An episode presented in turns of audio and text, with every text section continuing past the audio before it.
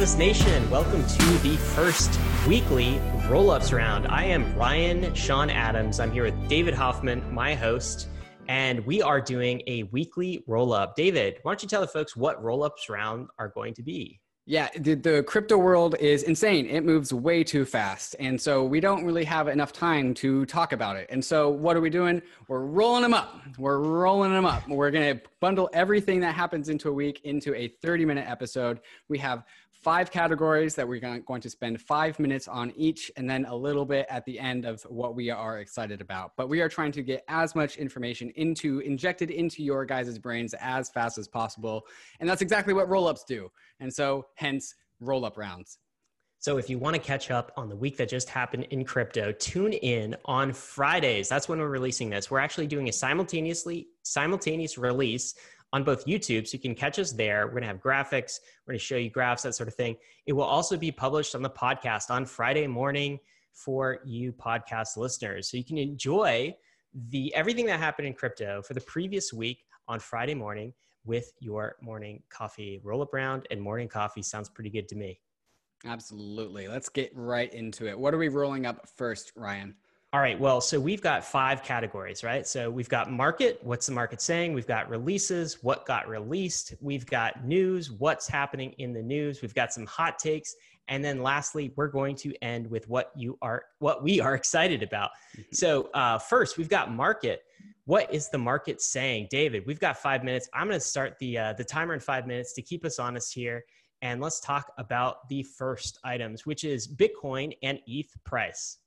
Yeah, Bitcoin is at $11,500. Ether is at $378, kind of being relatively flat, I would say.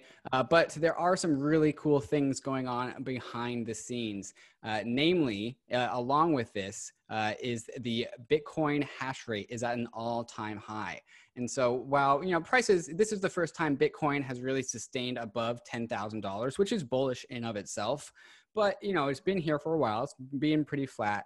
But hash rate is at an all-time high. And historically, something that's interesting about miners is that miners tend to be really good traders. And so when they sell Bitcoin and when they don't sell Bitcoin has historically been really strong signals as to what's been about to happen next. So no lack of conviction on behalf of the miners. David, why should we care about hash rate? It's always been like a metric that's like, kind of close to the bottom of my list of things I personally look up. I like to look at like miner revenue, that sort of thing, but hash rate matters, right? Why does it matter? Yeah, hash rate is like the shield around Bitcoin, right? And also around Ethereum during its proof of work phase, right? It's the height of the wall that any attacker has to get over, right? And you are as a miner compensated for being a part of that wall, right? Adding a brick to the wall.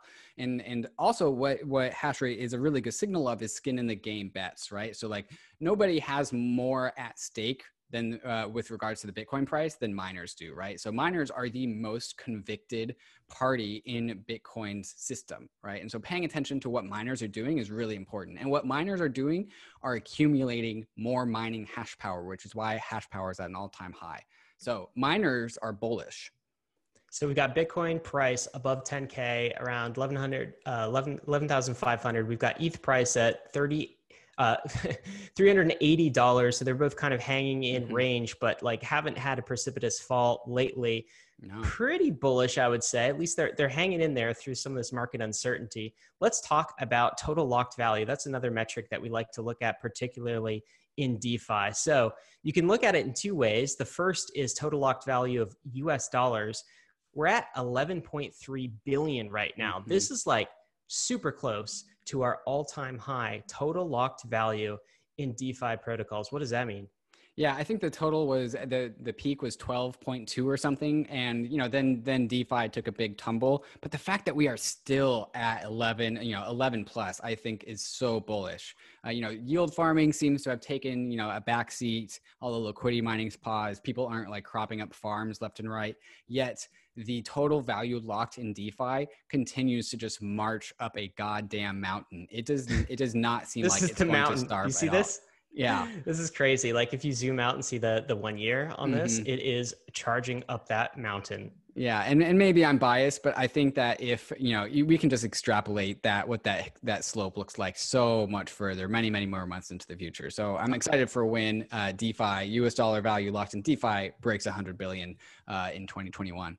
All right, so that's hanging in there, even though DeFi assets themselves have experienced some decline recently, some as high as 50% or more. Also, ETH locked in DeFi is hanging in there too. So there's 8.7 million ETH locked in DeFi. You know, that's around like 7-8% of all of Ether supply is now locked, and that's hanging pretty steady. I would say that's bullish for our thesis around economic bandwidth, wouldn't you? Absolutely. And, you know, I'm going to be really interested to see what happens when staking goes live.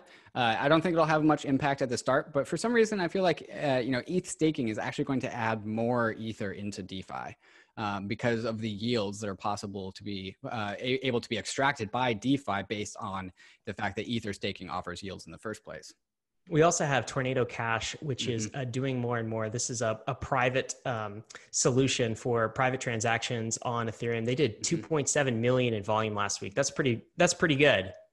Right. So what we're looking at here is how many people are using Tornado Cash in a 24-hour, you know, at a 24-hour level, right? So, so it was 24-hour, not 2.7 million in 24 hours. Wow. Yes, okay. That's right. Yeah. Yeah. And so so there were 66 transactions that you put 100 Ether into the 100 Ether batch in Tornado Cash, which means that you can get, you know, you can hide in a crowd of 66 other people with 100 Ether and then come out of that crowd like totally obfuscated.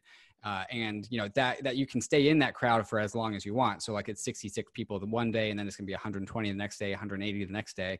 But the crowd in Tornado Cash is really strong. And so this is a privacy tool, right? Like we need a lot of Ether and we need a lot of people in Tornado Cash as this like thing that can help people enter and exit in a private manner. David, we just hit our time for the market section. One last thing I'll throw out is in the Bankless newsletter, Benjamin Cohen published a brilliant piece on when Bitcoin moon that sort of predicts the longer term of Bitcoin using his predictive models and data science. Fantastic piece. Check that out. We'll include it in the show notes today. Let's get to the next topic. What got released this week? We've got 5 more minutes on that. What should we start with? I think we should start with the protocol sync thesis, which is Uniswap on TradingView. I'm not sure. This is kind of an atypical protocol sync thesis take, but I think it fits. I'm counting it. Are you counting it? I'm counting it. But what is TradingView for people who haven't used it? Yeah, TradingView is kind of the go-to place to look at charts, right? And they have charts from all different markets, all different assets, and like are definitely leading the world with crypto charts. And they integrated their first DEX, right, with Uniswap. So now you can use Uniswap or use TradingView to chart things on Uniswap, right? And so, you know, I've noticed a ton of traders who have gotten into the DeFi space in the last 3 or 4 months. I'm sure they are absolutely stoked about this release. Yeah, like this is a mainstream kind of trading, you know, graphing and analytics piece of software that everyone uses. If you're trading stocks, if you're trading bonds, no matter what you're trading, it's like universally used, and it's absolutely fantastic. And now they're integrating Uniswap. So if you type in Uniswap : you get to see all of the I think this is rated by the most liquidity of markets on Uniswap. It's like just like an exchange that just as they would incorporate a centralized exchange, now they're incorporating Uniswap. I'd say that's pretty, that's compelling evidence for the protocol sync thesis, which basically states that these incredibly neutral protocols will kind of sink to the bottom and become the basis of a lot of other things. What else should we talk about in the new releases? What else happened? Something that's pretty cool is that YFI and Balancer governance or has been added to Maker Collateral, or I think there's a governance vote for this. And so if you are a YFI holder or if you're a Balancer holder, and maybe you are also an MKR holder, you should go vote in the Maker governance to get your YFI or Balancer integrated as collateral in MakerDAO. It's good to see those DeFi capital assets in there instead of like something like USDC, which is like a centralized stablecoin. That's pretty, I'm glad Maker is moving in that direction. Now the better assets are on Ethereum. Agreed. All right. Danny Ryan's got something. So bounty program for ETH2. What's that about? Yeah, so this is an open invitation for people who want to try and filibuster ETH2. And so if you think you can find I don't something want to stop ETH2, there is a bounty available. I believe there's a $50,000 reward for a critical bug discovery. And so there's a bunch of different things that you can try and figure out how to poke holes in Ethereum, and there's a bunch of financial rewards to do this, right? And so really good to see this out and running. This is starting to generate that honeypot where it says like, I dare you to crack ETH2. Like, yeah, you can't do it. I dare you. Hopefully we iron those things out. This is a good way to do a bug bounty. Also, this was huge, man. Huge. MetaMask, the wallet, everyone in DeFi, everyone on the Bankless journey uses MetaMask. They just exceeded 1 million users, not just users, monthly active users. That means there are 1 million monthly active users of DeFi protocols. That's pretty huge. That's huge. And I think this is a much better metric than the Uni airdrop, right? So the Uni airdrop happened to like 150,000 wallets, which means like 150,000 people interacted with Uniswap, but I had more than one wallet. And so like, we should probably cut that number in at least by half, but this is different. This is monthly active users. And so, not fewer people have like multiple computers that they use MetaMask on, and most people just have one. And so, I'm going to go ahead and call this as like pretty accurate data for, how often people use Ethereum, or excuse me, how many different people use Ethereum. So, fantastic numbers showing by the MetaMask team. Yeah, absolutely. They're also rolling out a swap, which is pretty cool. Hopefully we're going to talk more about that next week. We've got two other things, David, but we've got like 30 seconds. So I'm going to cover this one really quick. This is the Zinkin testnet. This is the ETH2 testnet that rolled out without a hitch, which is a good sign that ETH2 is going to be coming.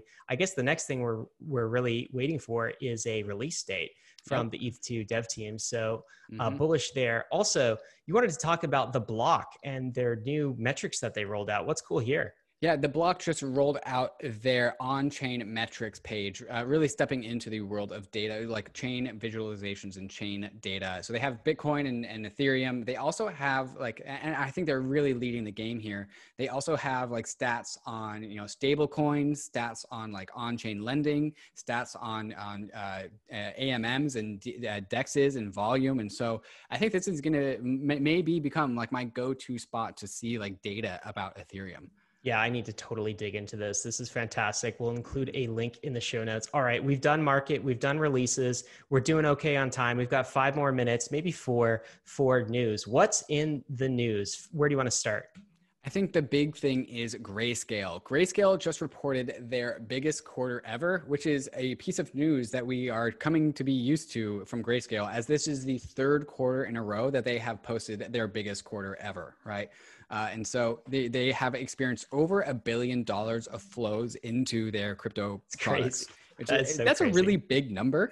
That's a big number. The Ethereum market cap is $40 billion. And so like 1/40 of Ethereum flowed through Grayscale in just 1/4 of a year, right? Yeah. And so what I think the numbers that stood out to me is that every week, on average, $55 billion gets put into Grayscale, into the Bitcoin Trust, and $15.6 million per week gets added to the Ethereum Trust. Every single week, that's how much people are buying of these assets using Grayscale as like a, I don't know what to call them, like an intermediary service. Yeah, I don't love Grayscale because of the fees, but I do love that they are onboarding basically the institutions. People always talk about when are the institutions coming. Well, they're here. They're doing a quarter into crypto money protocols. I think that's super bullish. You can buy Grayscale assets, of course, in your Fidelity account, so it's connected that way. So it's not bankless, but it's a decent way to onboard into at least central bankless monetary system. So bullish news there. Let's talk about something. Good distinction. I like that distinction. Yeah, well, so let's talk about something that's maybe less bullish, which is the DOJ. So the Department of Justice released an 83-page crypto framework. I haven't read all 83 pages. Have you? I don't know. I have not, and I don't intend to. However, the very front page is worth reading. And also Jake Shrivinsky put a great tweet thread together, which really distills down the whole thing. So he read it and he did the legwork for you. So we recommend that tweet thread to go understand what the hell they're talking about. Absolutely. And we had Jake on I guess a couple weeks ago on State of the Nation. He was fantastic. Like, listen to that episode. Yep. And we talk about those themes, but I just want to maybe pull up one of his tweet threads here. Mm-hmm. This is kind of the takeaway. So this is, Jake is, he's optimistic, but he's also, I guess, understands the risk. He, you mm-hmm. know, works in DC, understands the risk of what could be happening. And he said, sort of on the back of some of the actions of the DOJ, I fear we're heading for a world where withdrawing crypto from exchanges to self-custody is restricted as a means of attacking privacy. That means you wouldn't be able to withdraw from your exchange without that exchange being AML, KYC identified. That would mean we'd have two separate crypto markets, one for clean coins and another for dirty self-sovereign runs, the Bankless coins mm-hmm. and the clean coins that are regulator approved. That is not a world that I want to live in. That mm-hmm. feels very authoritarian.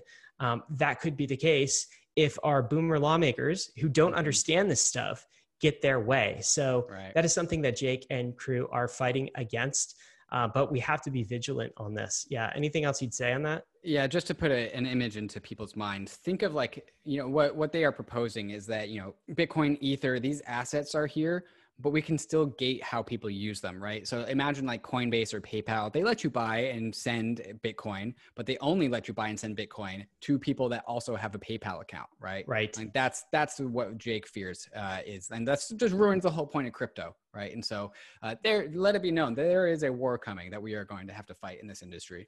Yep, absolutely. And I do think the DeFi protocols are the surest bet we have, the best hope we have yep. of this system not becoming totally banked. Hey, we've got 30 seconds for this last one. Mm-hmm. China is doing an airdrop. What's wow. that about? They're yeah. airdropping their fiat to some of their citizens. Yeah. And let it be known that, like, you know, everyone loved Uniswap when Uniswap airdropped them their currency. So like, this is a really strong move by China. The first one to get out the gate with a central bank digital currency. You know, one thing I read about in a book recently is how, you know, the West doesn't pay attention to the technology going on in China, but yep. China absolutely pays attention to the technology going on in the West. And so we are at a huge disadvantage with informational asymmetry between like what we are doing versus what China's doing. China knows what's up and we're not watching them. China yep. has a central bank digital currency that is going directly to its citizens' phones, which, I mean, bullish for crypto, bullish for adoption, also really bullish for authoritarianism. Right, like that, which is so like, you know, what I'm worried about is like using China using this airdrop money or like, you know, the MMT that's inevitably coming as like a tool for compliance. Yeah, I mean, so you just open up your wallet, right? They make it super easy. You press right. a few buttons and you get an airdrop, free money from the mm-hmm. government right to your account just for adopting this new digital. I wouldn't call it a cryptocurrency. It's a digital money, but it's completely centrally controlled by China. They can freeze your account. Mm-hmm. Obviously it's, you know, the Chinese currency. So, you know, central bank controls all of that. Definitely not what we mean when we say crypto, but in a way they're very smart for moving in this direction. David. Okay. So we've gone through news. Those are the top news items. We have less time, but some hot takes. What's on your mind? Yeah, what is on my mind? I think the first thing that's on my mind is what you and I are calling the tweet heard around the world. I think it's a fantastic and very illustrative tweet. Ryan, you wanted to give us the sit rep with this one?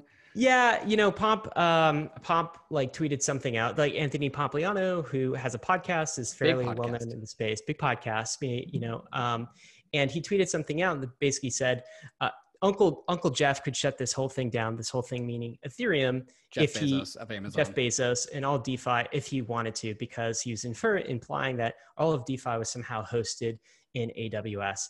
I don't engage with those types of tweets because, you know, possibly Papa's doing it for engagement himself. Mm-hmm. So I generally don't respond to kind of trolling, but someone tagged me and it was like, hey, Ryan, is this true? Right. Mm-hmm. And it felt like that individual earnestly wanted to know. Right. So I said, no, it's not true. In fact, it's bullshit. Right. And then Pomp kind of replied in thread and sort of challenged me on that. And he was like, hey, if the government threatened to arrest Hayden, who mm-hmm. is the founder and mm-hmm. a primary developer of Uniswap, you don't think the government could shut it down? And then that's when Hayden popped in and he right. said this, and he mm-hmm. totally ratioed on the tweet. That means he got more tweets than Pomp on this. It's an immutable smart contract on Ethereum. I have no ability to turn it off. I could try tweeting, "Can everyone please stop trading though?" But that wouldn't work, obviously. Yeah. So people who aren't in Twitter culture, to ratio someone means that your comment to their tweet outdoes them in likes. And like when you are commenting below them, you are deprioritized by Twitter because, you know, it's a thread. But so that means when like you get more likes than that person, like it's a big deal because your comment was so good that it ratioed that person. And Pomp's tweet has 53 likes and Hayden Adams has 2,300 likes. That's brutal. I've never seen a ratio that big. It's the most brutal ratio of all time. In crypto. Yeah, it's, yeah. So, I mean, what that means is a lot of people like saw Hayden's tweet and were like, yeah, that's true. And retweeted it. So I feel like, imagine this happened in like the bear market in 2018. That would have never have happened. No, it was a maximalist agenda. It was lots of different lies about things, and yeah, that would have never happened. So you know, people coming DeFi is back, baby. Yeah, and we're people waking up. Exactly, people waking up. It's a good sign to me. All right, let's talk about the next thing. Speaking of waking up, I don't know how to take this. I'm super bullish by it in a way, but I'm also like question mark. So we just talked about the oppressive government cracking down on things. And this is the CFTC chair attending a conference that you just attended as well and you just spoke at. But he said, let me basically say how impressed I am by Ethereum, full stop. This is Chairman Heath, a CFTC chairman. He said this in an Ethereum investment conference hosted by CoinDesk. If you play the video a bit more, he also says he's super bullish on DeFi, actually. He actually thinks it could have the potential to disrupt finance. So like, what do you make of this, right? So here's CFTC, they just came out with an action against BitMEX, but a chairman saying, I am super bullish on DeFi and Ethereum is the next internet.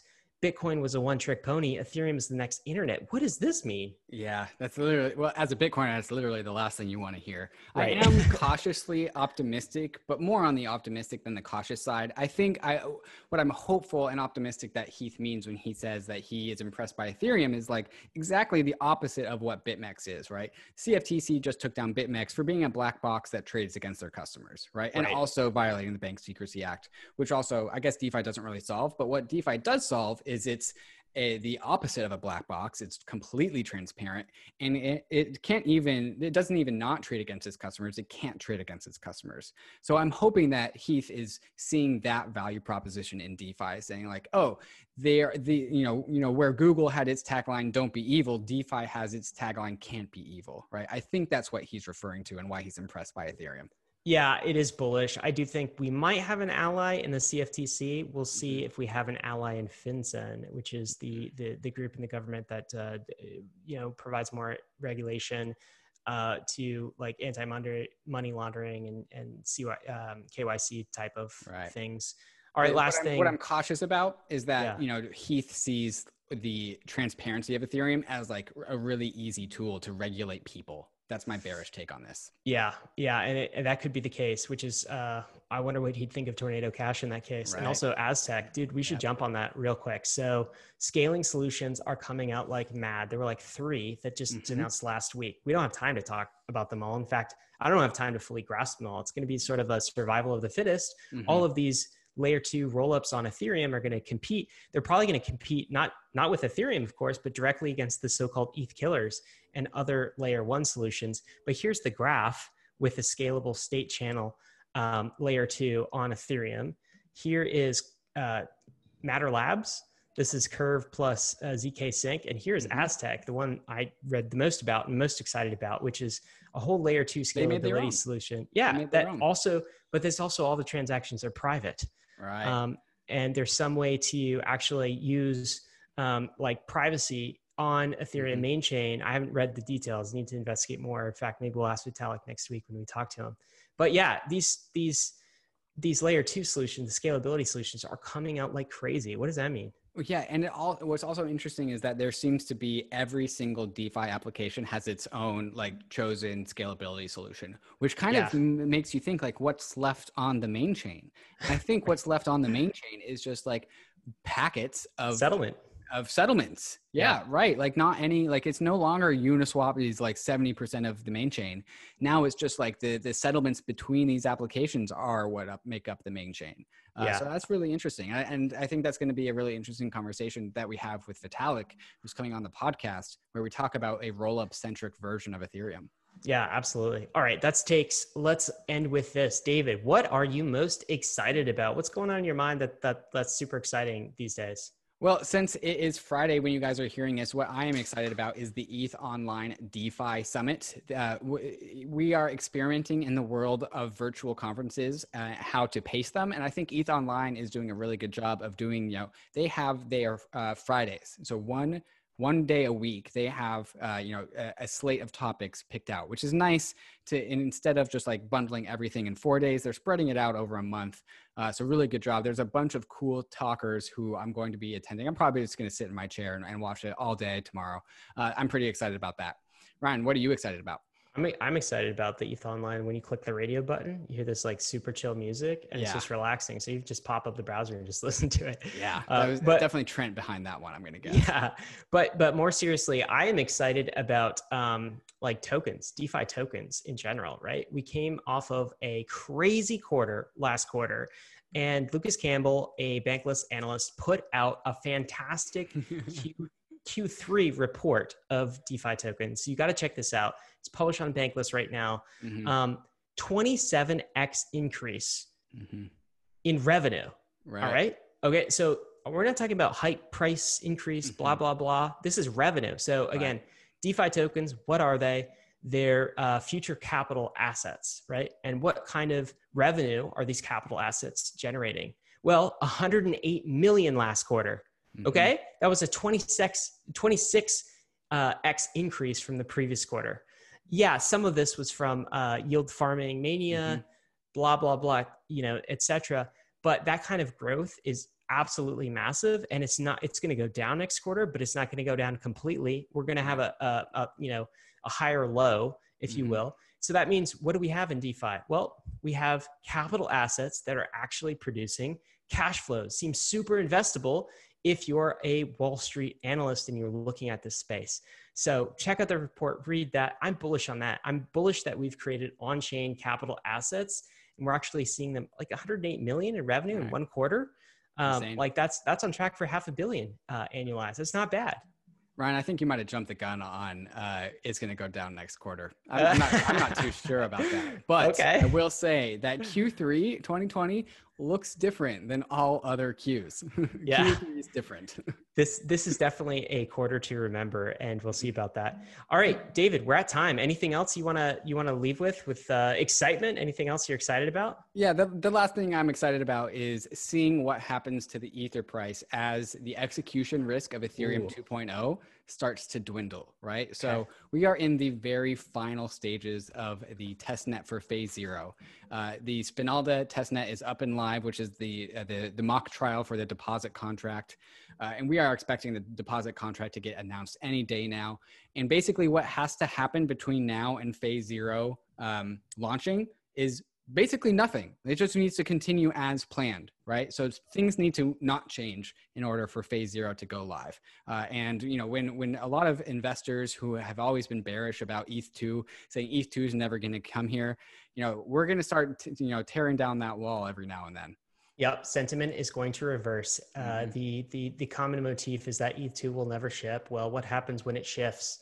When it ships, we're about to find out. I suppose. About to find out. That is on the horizon. David, you can almost taste the capitulation. You can almost taste it, absolutely. And we hope you are enjoying it. Tastes like victory. We'll see though. Let's let it launch. But we're gonna celebrate hard. Oh yeah, when that launches. Oh yeah. David, this has been awesome. Our first episode of Roll Ups Around. We hope you are enjoying your Friday morning. We hope this caught you up on all of the market releases, news, hot takes, and what David and I are personally excited about. So once again, we will release these every Friday morning on YouTube, if you like it in video form, and also on the podcast for audio. Thanks for joining us. I think we've kept to time. We've done a pretty good job. Of course, none of this is financial advice. This is the journey west, as we've said. Be careful about these DeFi protocols and crypto in general. You could lose what you put in. This is not for everyone, but you're listening because you're on the Bankless journey. Thanks for joining us. And also, people listening on the podcast, there are plenty of visuals on the YouTube as well. So do know that. Do note that. Yes. With that, we're signing off.